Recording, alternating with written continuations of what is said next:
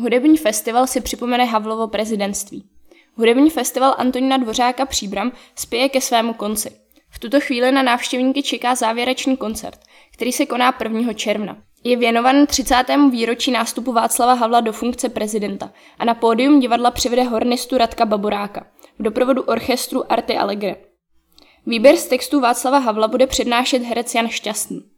Koncert se koná pod záštitou Dagmar Havlové a opět na něm bude vyhlášen vítěz ceny města Příbramy a rovněž vítěz osmého ročníku kompoziční soutěže festivalu. Epilog festivalu ještě v září tvoří dvojice koncertů v Třebsku a v památníku Antonína Dvořáka na Vysoké. Podrobnosti jsou na webu hfad.cz.